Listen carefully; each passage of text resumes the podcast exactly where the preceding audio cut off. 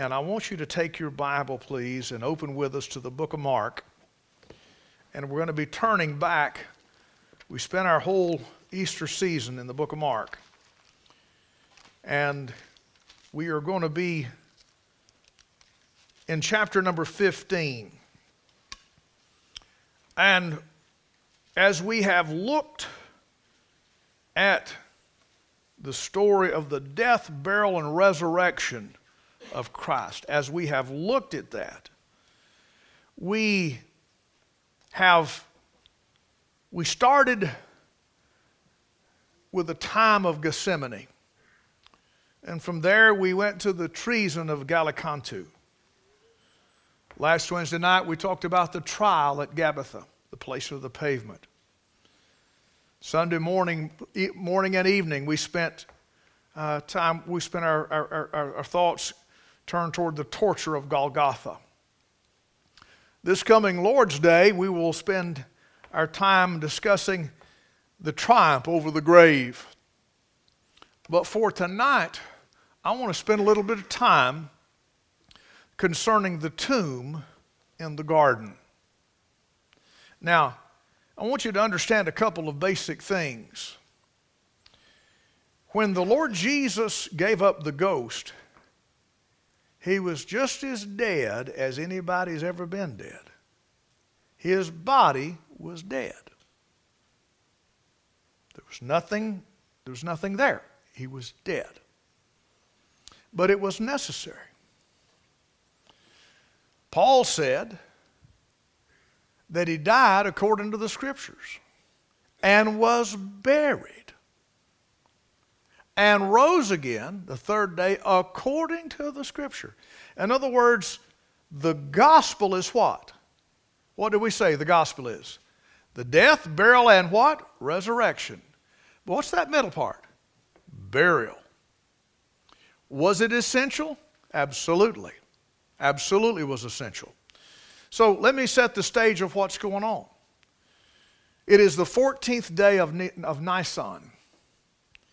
It is the preparation day for the big day, which is begins at 6 o'clock tonight, and it is Passover.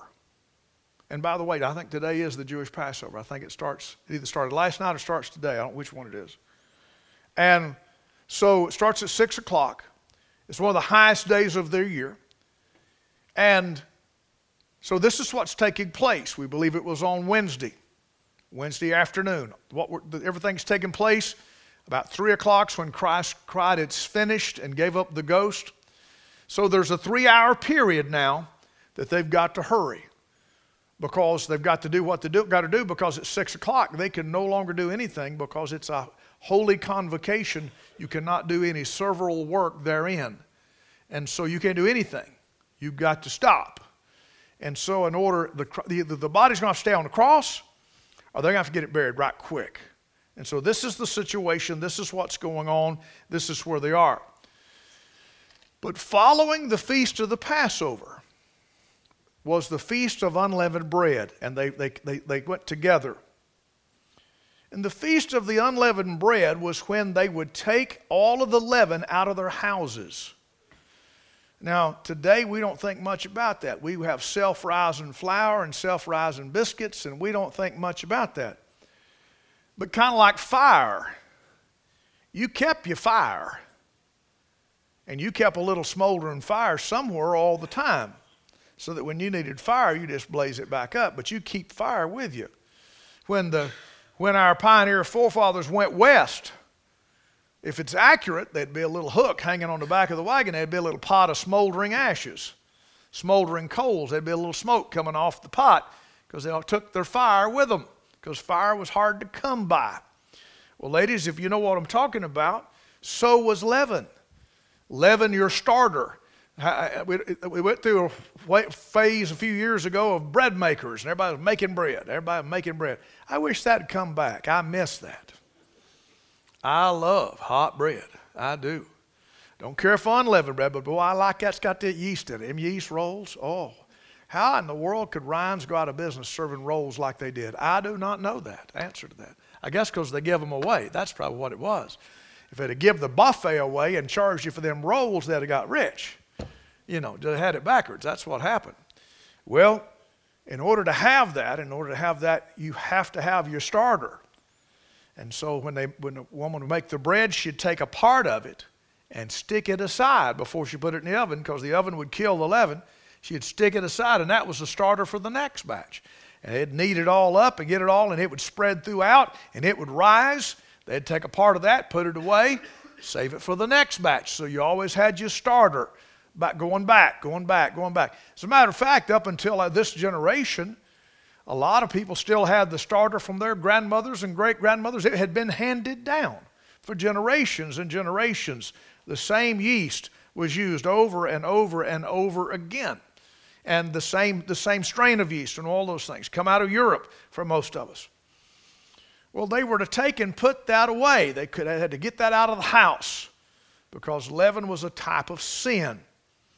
And it was during that feast of the unleavened bread that Christ, in his own body, put away sin and lay silent and dormant in the grave, in the garden. Okay? So the significance of this whole thing is the significance is that Christ is fulfilling the scripture and that he is fulfilling the type of the feast. The Passover, he was the Passover lamb. The unleavened bread, he put away sin in his own body. The first fruits, he got up, happy day. And then 50 days later, and by the way, the first fruits was always on Sunday. It was the day after the Sabbath. That priest had been doing that sheave offering. He'd been doing that for 2,000 years on Sunday morning. Always on Sunday morning. The Jewish Sabbath was on Saturday, but there was another Sabbath, and it was on Sunday and it was the Sabbath of the first fruits.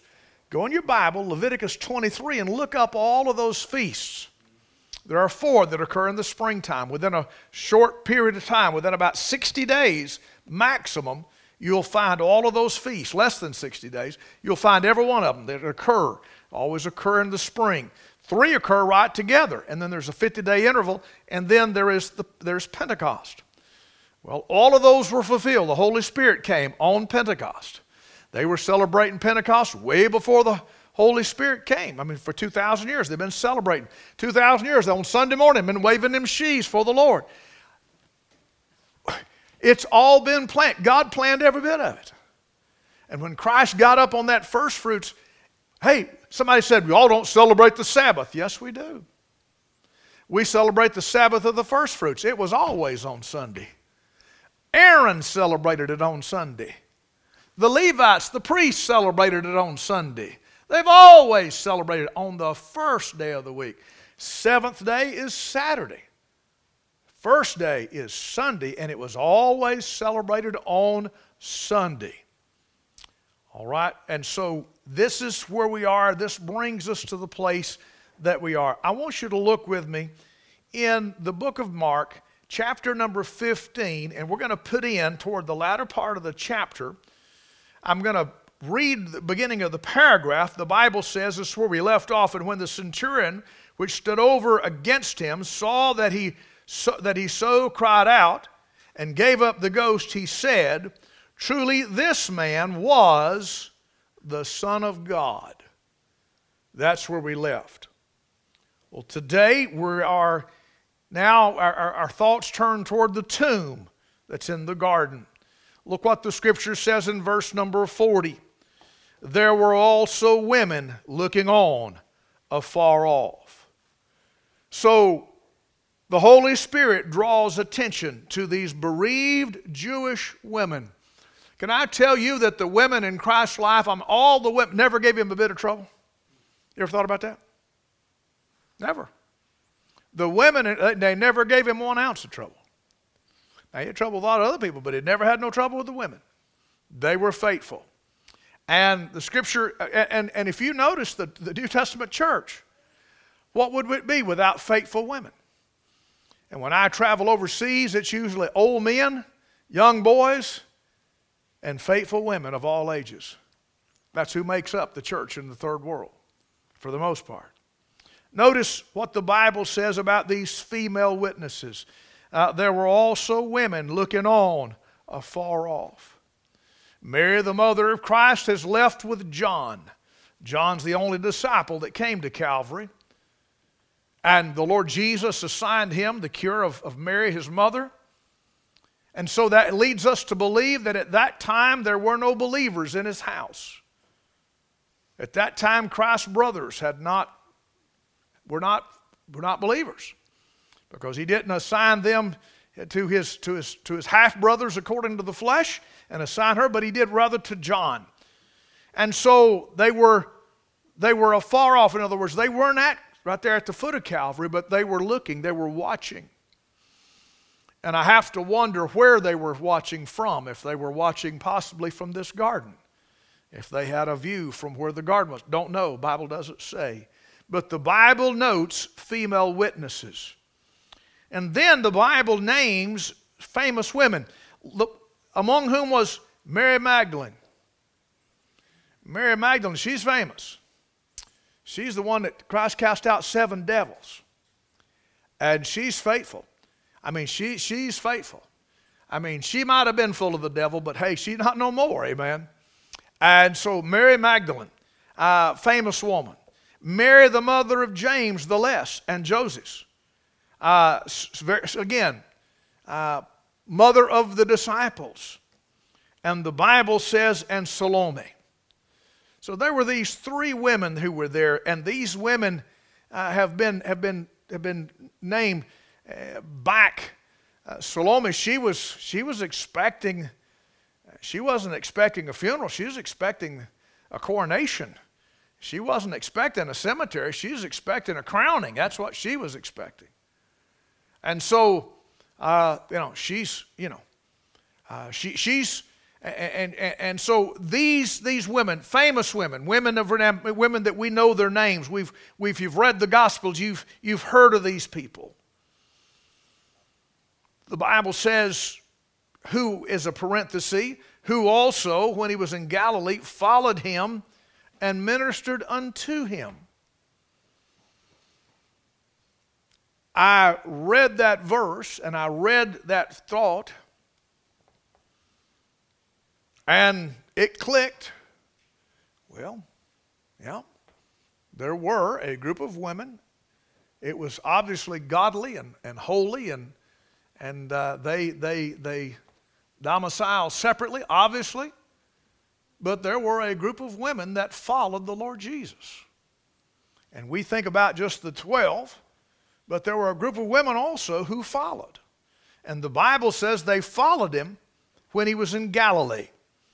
But notice this they have made the long journey from Galilee all the way to Jerusalem. And by the way, that's a long way walking. If you come, either way you come, you're coming down the Jordan River Valley. Galilee flows, the river flows down out of it. Uh, it is below sea level. And when you get down to Jericho, it's, it's, it's very low. And then you have to start the ascent to climb the mountains to get up to Jerusalem.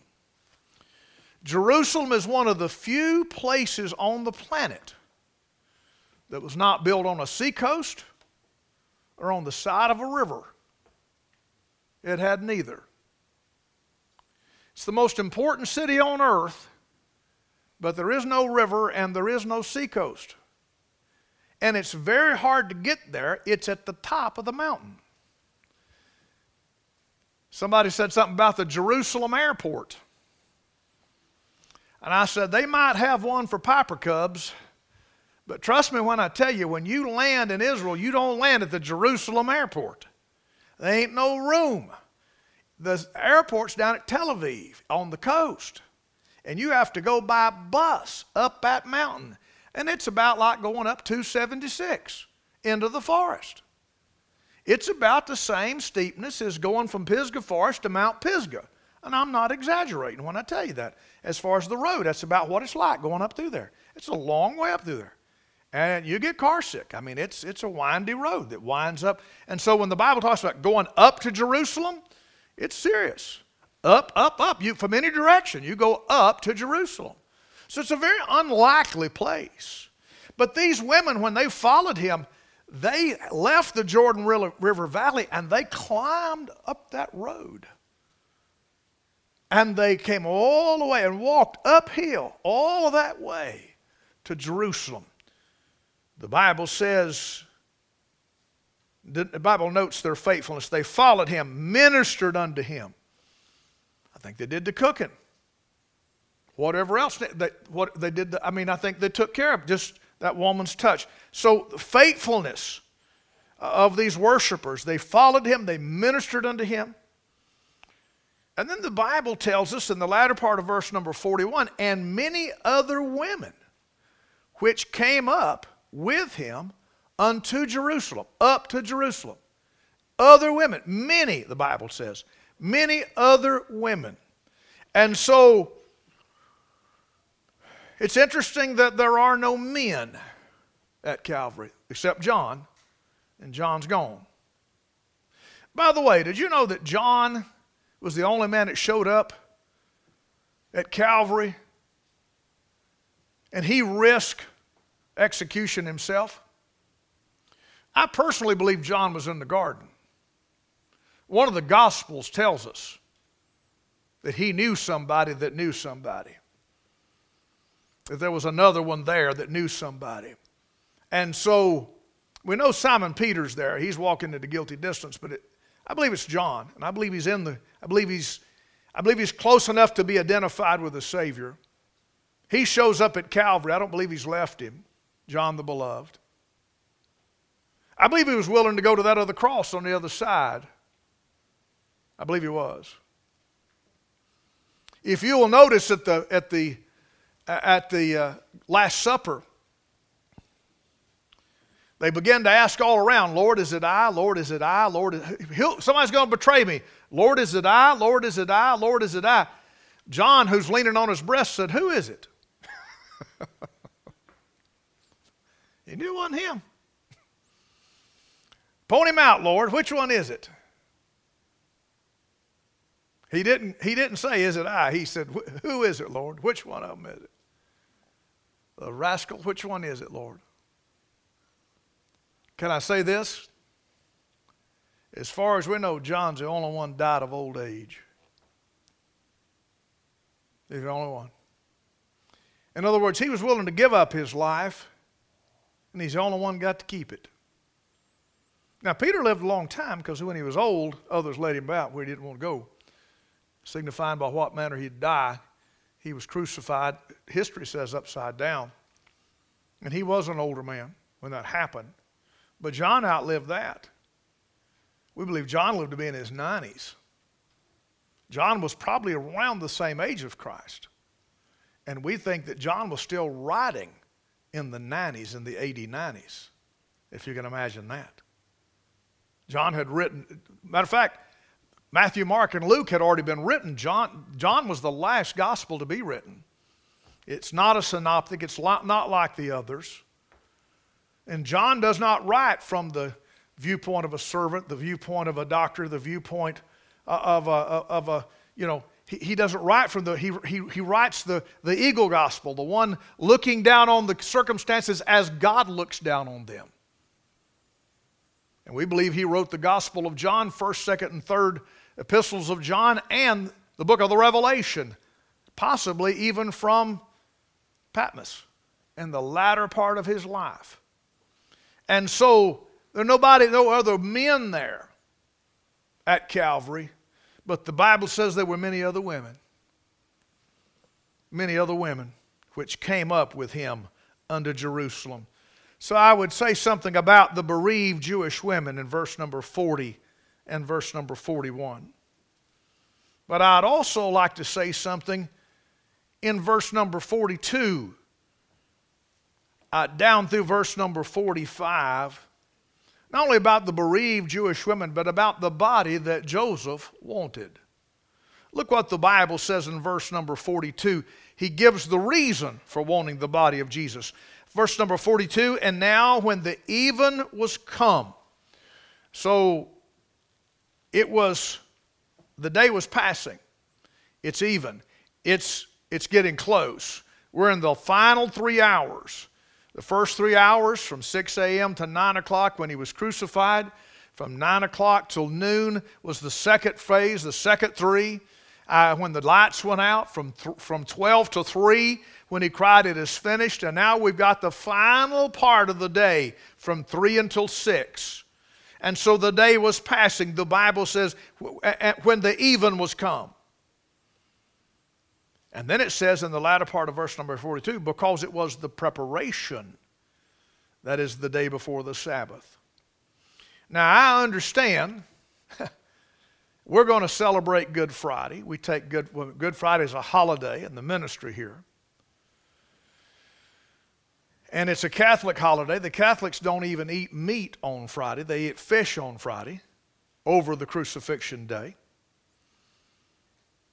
But I want you to understand the chances of Christ being crucified on a Friday are one in seven. Just one in seven. He was crucified on the 14th day of Nisan because Passover was on the 15th day of Nisan. What day of the week does Christmas always fall on? Nobody can answer that question because it falls on a different day every year, doesn't it? What day of the week does your birthday fall on every single year? It doesn't. It moves because it's a date, right? Passover was a date. It wasn't the first Monday of the month. It was for, you know, for it was it was a date. And so it was, notice that it was the preparation, that is the day before the Sabbath. Another gospel tells us that it was a high day, meaning that uh, it was not the weekly Sabbath, but that Thursday was the high day. It was the, it was the feast uh, of the Passover. And so the paschal lambs would be killed at 3 in the afternoon so that the preparations could be made and they could be roasted uh, and be prepared and ready to be served by 6 p.m. that day. And so this is the reason that he wanted the body because it was the passing of day and it was the preparation day. Look what else the Bible says in verse number 43 the request of the body.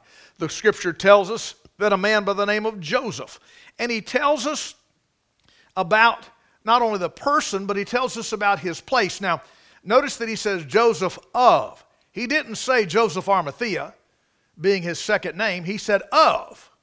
This was common. Many of us got our last names from places. Uh, the Summies, for instance. I married into the Summy family. The Summies came from Switzerland, and they came from a village called Summerwalt, and it was shortened to Summy. And so they were, they were, that was, that's their last names. It was where they were from.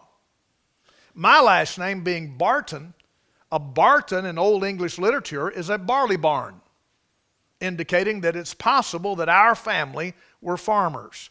But interestingly enough, we were not f- fancy farmers or big time farmers. We were poor farmers because barley was a grain that was fed to the animals. Okay, it was a, it was a, if you like, if, do you like barley bread? I don't. It's too sharp. It's too, I don't like the taste of it. Okay, it's too dark, and I don't like, I don't like barley bread. I like my bread light. Grandma called it light bread. There's a reason for that. Go to the store and get some light bread. There's a reason for that because the what we grew, the rye and the and the barley and all the other things, it was dark, and it had a it had a strong taste to it. Carried a strong strong taste, and so he is uh, so if your name is Taylor, you probably were a tailor. If your name's Fuller, probably were a launderer, someone who cleaned and, and did those things. And we could keep going with that, what those names mean, and, and go back in time as to what those things mean. But Arimathea, if, we, if you cross reference Arimathea, we believe that it to be in Mount Ephraim. And it's interesting where, who, who was born there. It was a little place that was pretty insignificant, but it was very significant. It was made significant because there was a woman from there went to temple one day and prayed under a great burden that she'd have a son and promised God that if he, she'd give him one, she'd give her a son, that if God would give her a son, that she'd give him back. Her name was Hannah, Mount Ephraim. That's where Samuel was born, and that's where Samuel was from. Joseph is from the same town as Samuel was from. I don't know what the significance of that is, but Samuel's one of my favorite Old Testament Old Testament figures. He's one of my favorites. And so, but I thought that interesting. The Bible tells us a little bit about him. We know a little, bit about the person. His name's Joseph. We know a little bit about the place. He's from Arimathea. We know a little bit about his prominence. The Bible says an honorable counselor. I, would always heard it, but I wanted to make sure. The phrase counselor, in this particular instance, it means senator. And a senator was what basically the Senate of the Jews, and they had their own Senate, and the Senate was the Sanhedrin. That's what it was called. So this man was a senator. He was a representative of the Jewish people before the Roman government. And, the Jew, and they had a certain amount of power. They were given a certain, they were not autonomous, but they were given a certain amount of power. And so they would vote on things and they would do things, particularly religious things, but everything had to be cleared through the Romans. One of the things they could not do, they could try you, they could find you guilty, they could penalize you, but they could not kill you. They did not have the power, what's called the power of the sword. That was limited to Roman officials. They took away the death penalty out of the hands of the Jews and all of their provinces, and it was a, a, it was only, even though you were not a Roman citizen, you were still a Roman subject, and Roman subjects could not be executed without the authority of the Roman government. Now, they'd kill you in a minute, but they wouldn't let the Jews do it. Okay, so that's the, that's the balance of power. And I said, I think earlier in this series, imagine, imagine them being like the Senate of North Carolina, state law. And then being circumvented by the Roman government, which would have been like federal law. Rome would have been equivalent to Washington. See what I'm saying? And so state law can only go so far. And then federal law kicks in. But federal law always overrides state law. Always overrides state law. Always. And so it was with the Romans, if it gives an idea. The Bible says something about him, though, as a, as a, uh, as a senator. Most of the senators were very, very rich. And he was a rich man.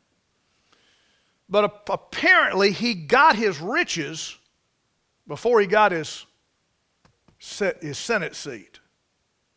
Because the Bible says something about him that was not true for 99% of them. And that was that he was an honorable senator. He was an honorable counselor. He didn't use his seat for bribes and favoritisms. He, got, he had his money before he got there. Therefore, he was not subject to bribe. How do you know that, preacher? Because of what it says. He was an honorable counselor. And it's like somebody saying a honest lawyer. You rarely hear those two words together, do you? Is that right? How many times you've heard the phrase crooked lawyer? That's all the time. You hear it all the time, don't you? How many, how many times have you heard anybody say, oh, he's an honest lawyer? That, those two words just don't seem to go together, do they? Or an honest politician. Those words don't seem to go together, do they? Thank you, counselor. I mean, it just don't go together. That's what, that's what makes our counsel. That's what makes it stand out. That's what makes it so different. Because so many people, it's not what you know, it's who you know. And it ought not be like that. But it is like that in this day. I promise you it's like that in this day. A whole lot of what goes on. It's about who you know and who you are. And I don't get me started. I've lived here all my life. I know enough to bury about half this county. Been some shady deals pulled, son. Some shady deals. But the Bible says this man was not guilty of shady deals. He was an honorable counselor, the prominence of Joseph. But notice this. Now we know why he was honorable and honest because he waited for the kingdom of God. Wow. Now, I want you to understand that apparently he had not been waiting for the kingdom of heaven. What's the difference? The kingdom of heaven was what Christ was offering the people.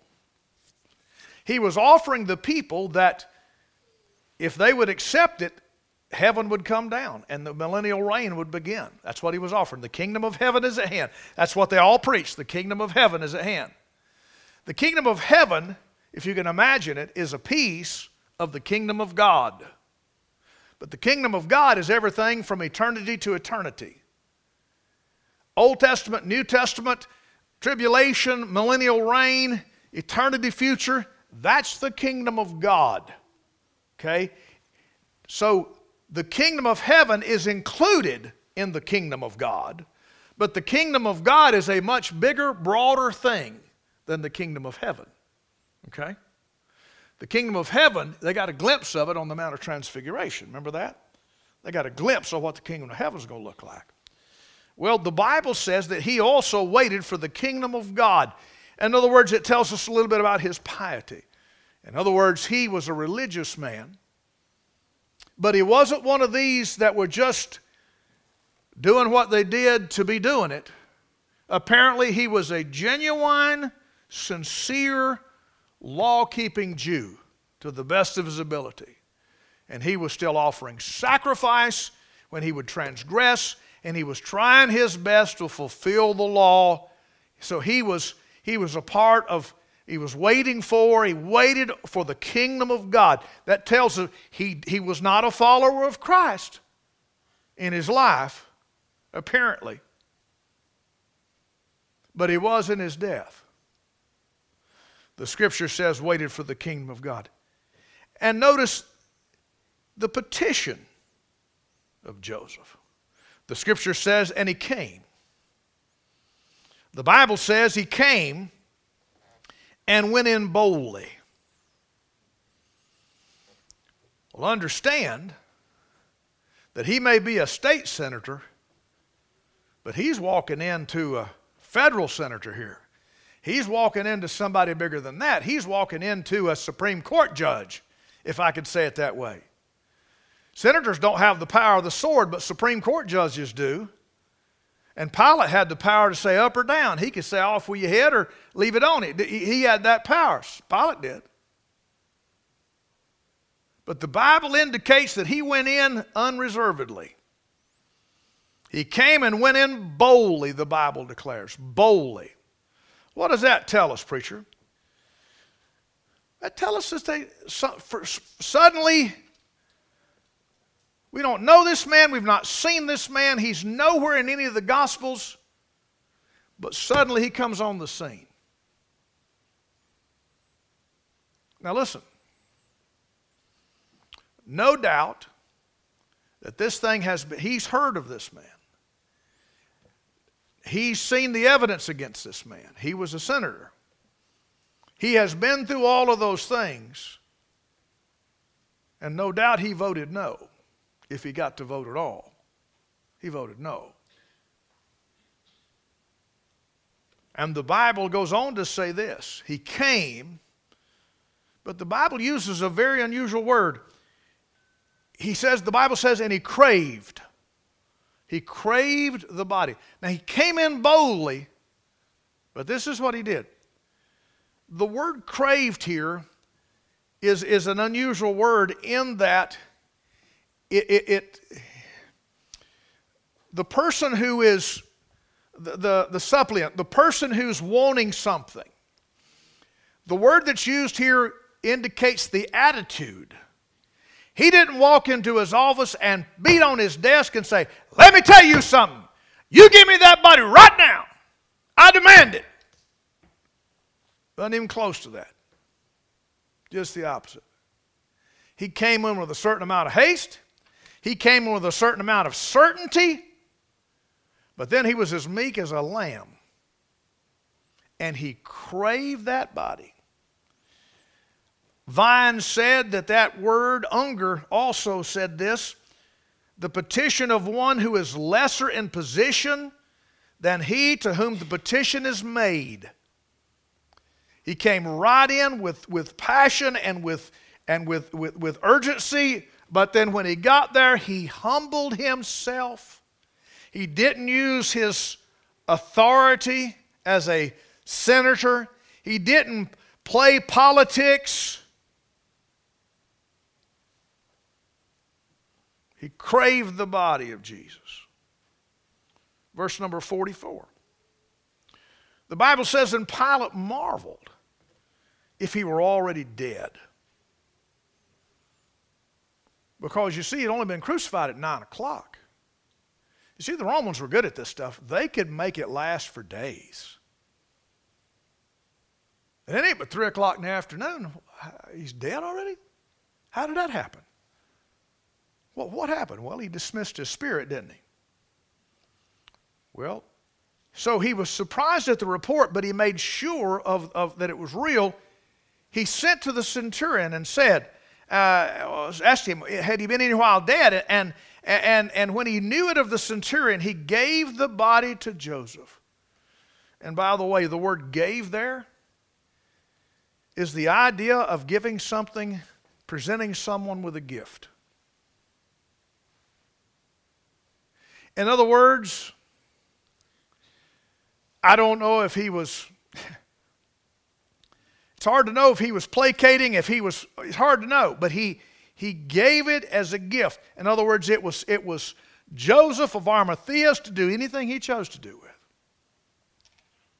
And the scripture says, and took him down. Well, let me go back to, let me go, let me go back here. Back up. Gave the body. Let's look at the final thought. The burial that Joseph wrought. There is the bereaved Jewish women, there are the, the body that Joseph wanted, but we close with the thought the barrel that Joseph wrought. There's the linen shroud, and he, and he bought fine linen, took him down and wrapped him in the linen, a linen shroud. The Bible says, and laid him in a sepulchre which was hewn out of rock. It fits the description, doesn't it? The Bible says that was near. And it also says where never a man lay. So all of these things fit the description. Laid him in a sepulchre. And by the way, you don't loan people sepulchres. You don't loan people graves. That's kind of a permanent thing. But he preached out of a borrowed boat. He rode in on a borrowed donkey, and he was laid in a borrowed tomb but he didn't need it for but a short time. He just needed it temporarily. You know what Isaiah said in Isaiah 53? And he made his grave with the wicked and with the rich in his death because he had done no violence, neither was any deceit in his mouth. To fulfill Scripture, that's why he hastened in. The Lord had him ready to go, had this whole thing ready to go. He had urged him to build that so the place where the Savior could be laid. And the Bible tells us, and rolled a stone under the door of the sepulchre, down that trough, over the door. And the scripture says, not only the linen shroud and the loan sepulchre, but there was a large stone. And then there were these lady spectators. Here they are again. We opened it and closed it with them. And Mary Magdalene, and Mary, the mother of Joseph, beheld where he was laid. Lady spectators in verse number 47. They were the last ones to see him be, they, they followed him all the way as far as they could go. When they could not go any further, they turned and went to the house. But they're coming back early on resurrection morning, aren't they? Only to find that stone rolled away. Happy day. And the stone wasn't rolled away so he could get out, it was rolled away so they could get in.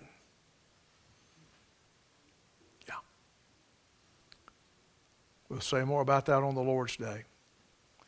But I want you to think about during these days Not only the time of Gethsemane and the treason of Gallicantu, the trial at Gabbatha and the torture of Golgotha, but the tomb in the garden. But I want you to understand that in every other human but Moses, the minute the heart stops, the natural bacteria that are within the body begin the breaking down of the tissue and the decaying process begins. We're decaying all the time, but we have more new cells growing than the old ones are breaking down. But in death, the new ones stop. And so the body begins to decay. But I want you to understand not this time, not this one, because that was a part of the curse. It was a part of the curse of, uh, uh, of sin. And this was a sinless body. By the way, Moses is hid somewhere. Devil don't even know where he's at. Check the book of Jude. Michael got into it with the devil over where Moses was buried. I believe God's got Moses on ice over there somewhere, and he's going to step out here one of these days. I do. I think he's going to step out, a 120 year, year old man. I believe he's going to step out. Or however old he was, he's an old man. He's going to step out. And Elijah's coming back. I believe they're going to be the two witnesses. But for three days, not one thing happened. Not one thing. Not one, no, no stink, no decay, nothing. But there was a glorious transformation. That body was resurrected physically. It was literally that body came alive again by the power of the resurrection. It was a body of bone and a body of flesh, but a body void of blood. It was all gone. That resurrection body. Let's bow our heads together.